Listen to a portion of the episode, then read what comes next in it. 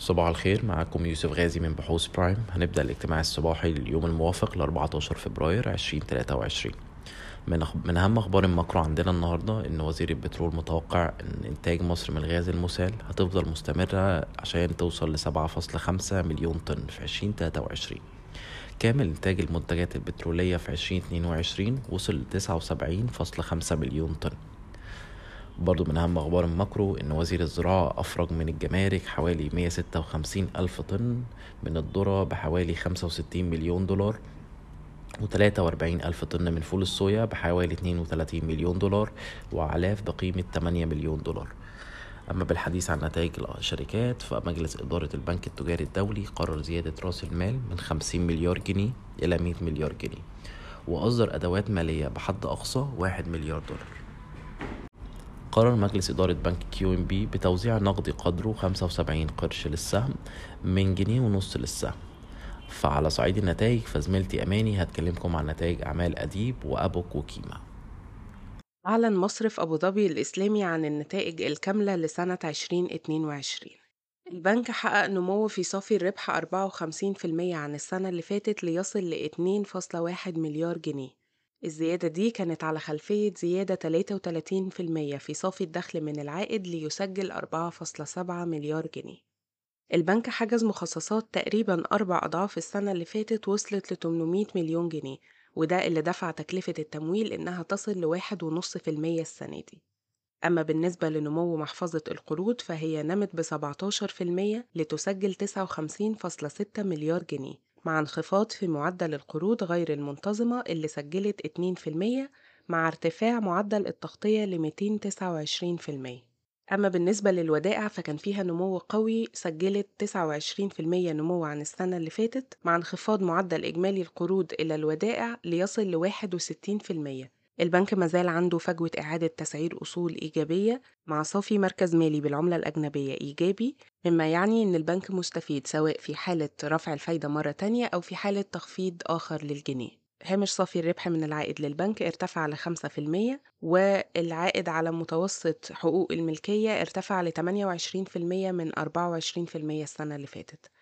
البنك حاليا بيتداول على مضاعف ربحية 5.1 مرة ومضاعف قيمة دفترية 1.3 مرة. أعلنت شركة أبو قير للأسمدة عن نتائج النصف الأول من سنة 22-23 النتائج أظهرت نمو قوي جدا في الأرباح اللي زادت 80% عن نفس الفترة السنة اللي فاتت لتصل إلى 11.2 مليار جنيه.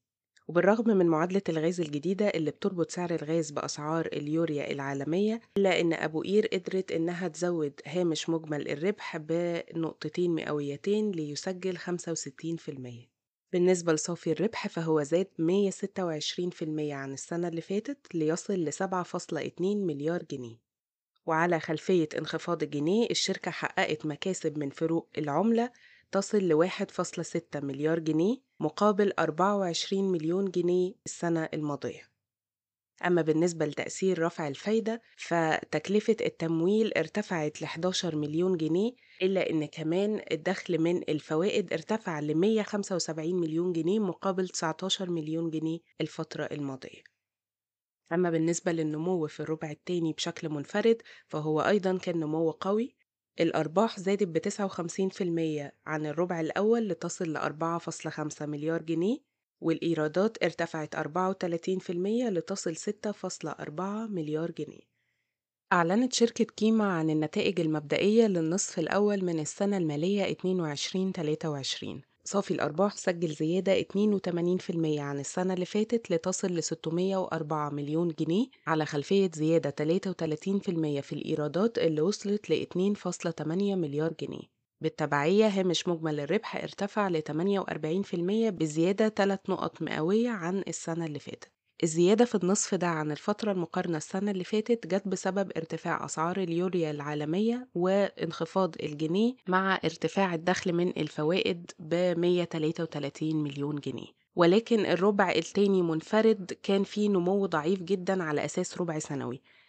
الإيرادات والأرباح الاتنين انخفضوا بنسبة 20% و 72% على التوالي. الإيرادات سجلت 1.2 مليار والأرباح سجلت 133 مليون جنيه فقط. بالنسبة لهامش مجمل الربح في الربع التاني فهو انخفض انخفاض قوي جدا من 57% في الربع الأول ل 36% في الربع التاني. المتوقع أن سبب الانخفاض ده هو حجم مبيعات أقل زائد انخفاض سعر اليوريا العالمي في الربع التاني عن الربع الأول. ومعاكم زميلي عبد الخالق هيكلمكم عن نتائج أعمال القناة لتوكيلات الملاحية أعلنت القناة للتوكيلات الملاحية عن نتائجها للنص الأول من العام المالي 2022-2023 حيث إن صافي الربح قفز بنسبة 311% على أساس سنوي ووصل ل 289.5 مليون جنيه مصري. على إيرادات بلغت 35.7 مليون جنيه مصري وده بزيادة بسيطة قدرها 2.3% على أساس سنوي.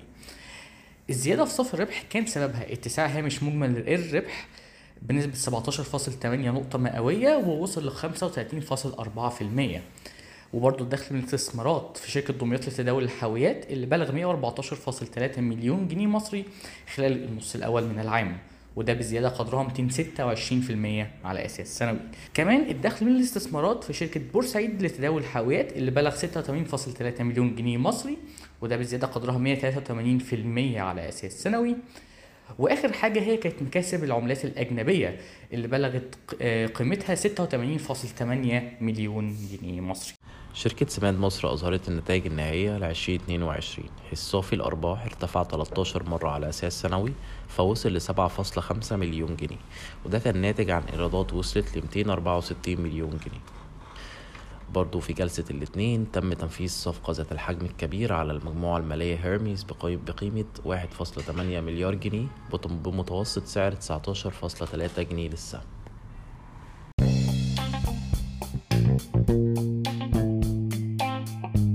يرجى العلم أن هذا العرض هو لأغراض معرفية فقط، ولا يمكن اعتباره عرض أو توصية شراء أو بيع أو إدارة استثمارات أو خدمات استشارية. ينصح باستشارة مستشارك المالي قبل اتخاذ أي قرار استثماري، علماً بأن الأداء التاريخي ليس مؤشراً يعتمد عليه لتحديد الأداء في المستقبل.